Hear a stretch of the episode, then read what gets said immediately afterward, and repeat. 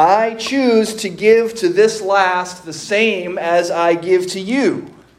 Am I not allowed to do what I choose with what belongs to me?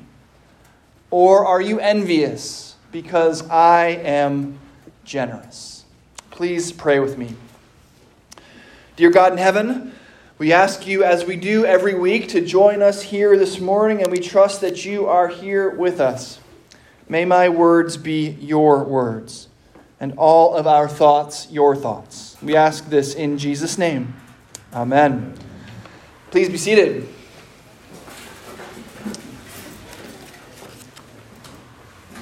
Today, we're going to be discussing a topic that should be of interest to all the children in the room. Special attention to you, kids. It's actually of interest, of course, to everyone the actual children, the children at heart, and those of us, including me, who forgot what it felt like to be a child long ago.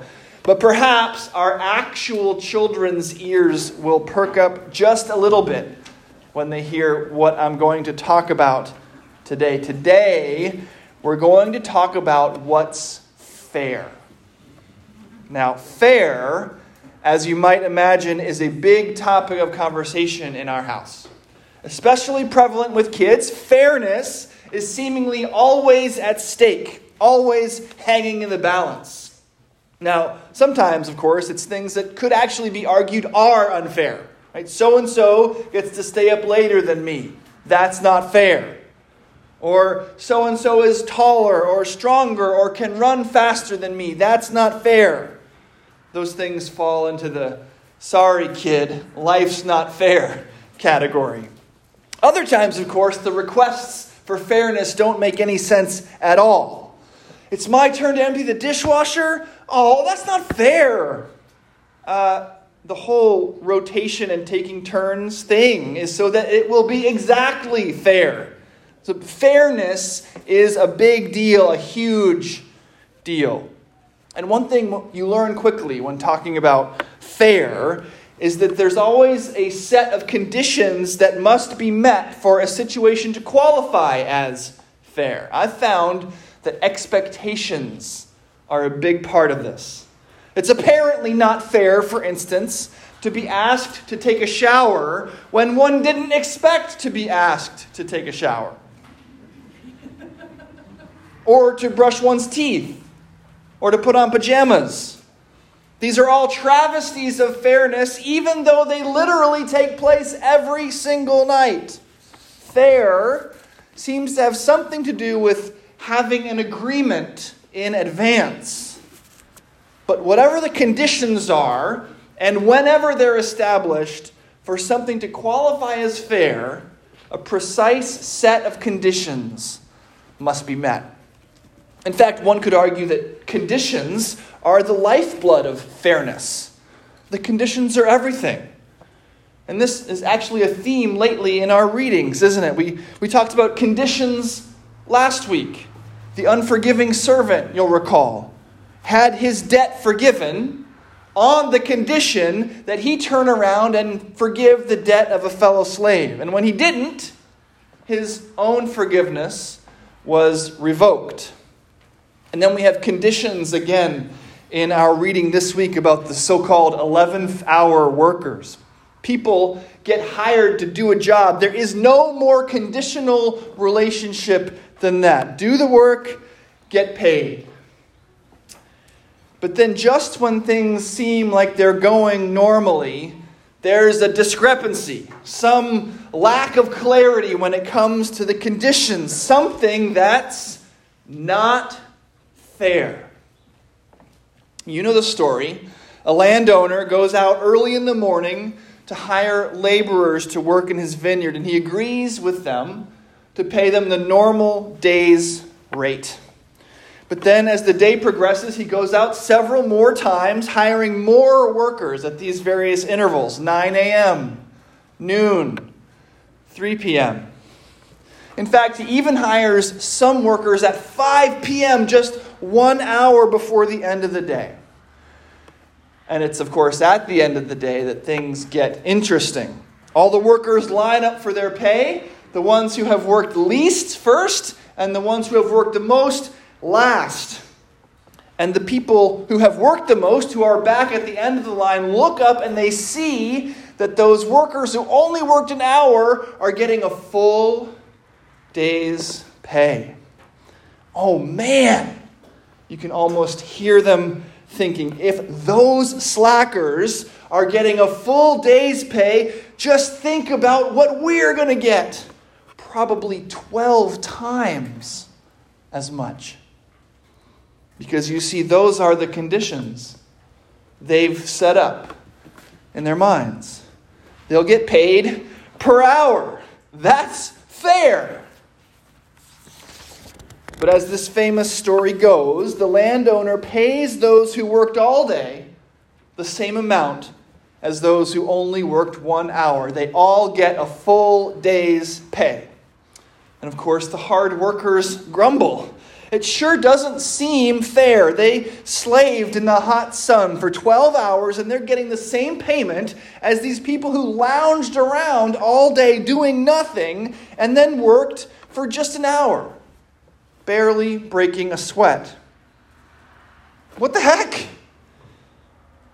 But the landowner says to one of them, Friend, I'm doing you no wrong.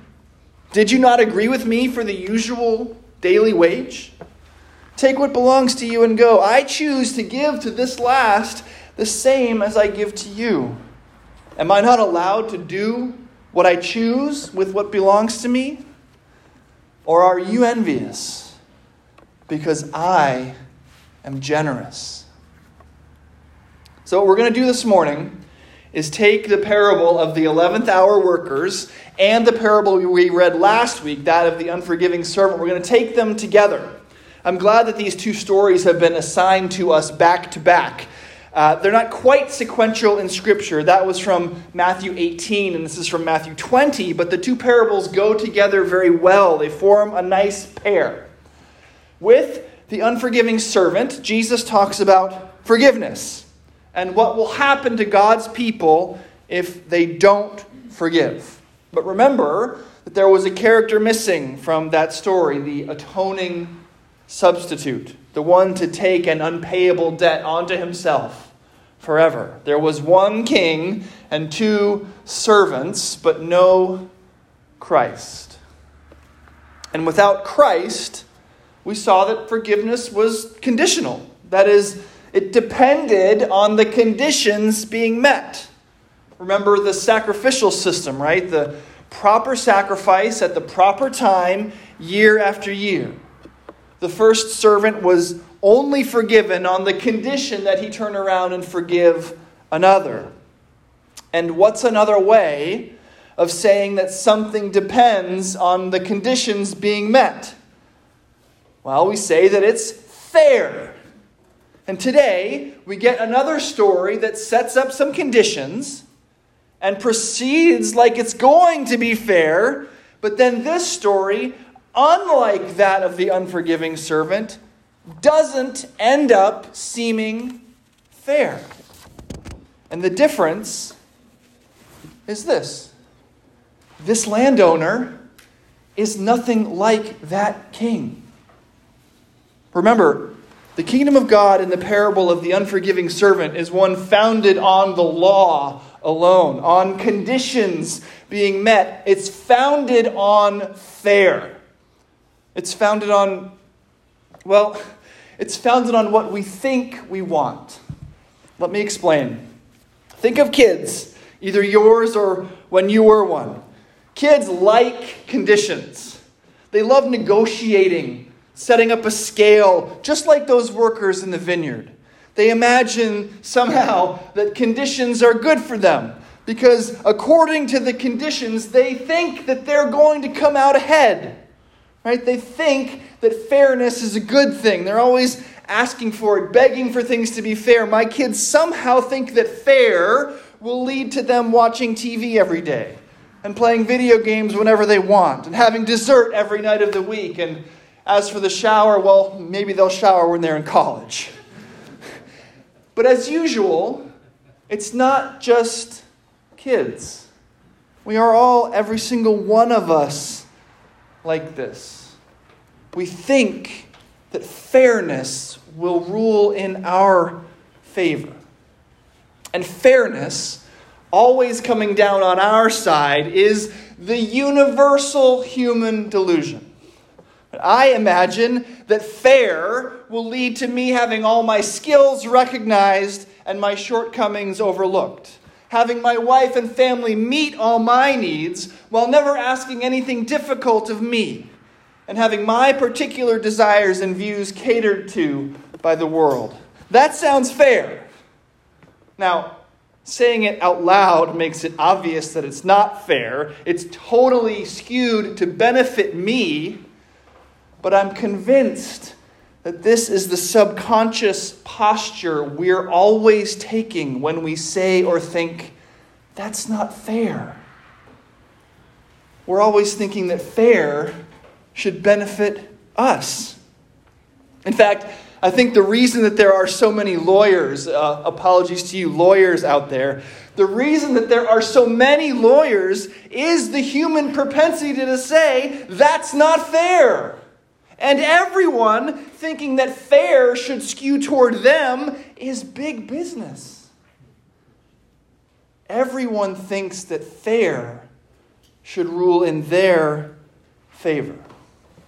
And we should be clear in this world, in our horizontal plane, actual fairness is a laudable goal. Impartiality is a godly biblical principle.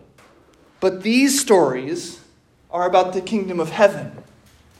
They're about what Almighty God is like. Is fairness good news as we deal with the Heavenly Father? As we interact with the divine King of heaven and holy ruler of the universe, do we want fair, like the parable of the unforgiving servant? Where conditions must be met. No, we don't want fair. We sinners need something more like the parable of the 11th hour workers. We only think we want fair. We actually need mercy.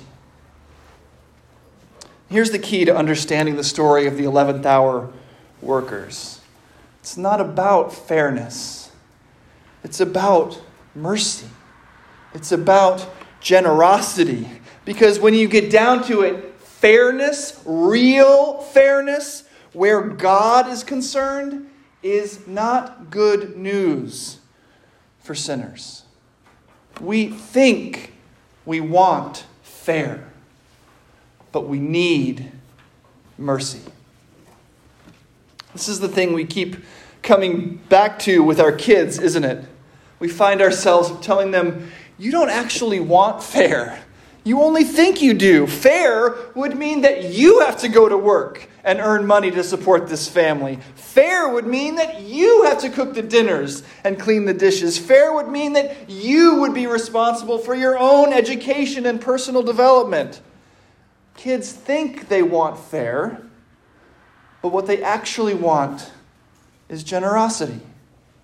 They actually need mercy. And the same is true for us. Unlike in the parable of the unforgiving servant, there is a Christ figure in the parable of the 11th hour workers. This landowner is not like the king from last week. That king was conditional. You are forgiven on the condition that you forgive others. Mess up, and your forgiveness is revoked. The landowner in the parable of the 11th hour workers has a generous word, a merciful word. He says that conditions don't matter.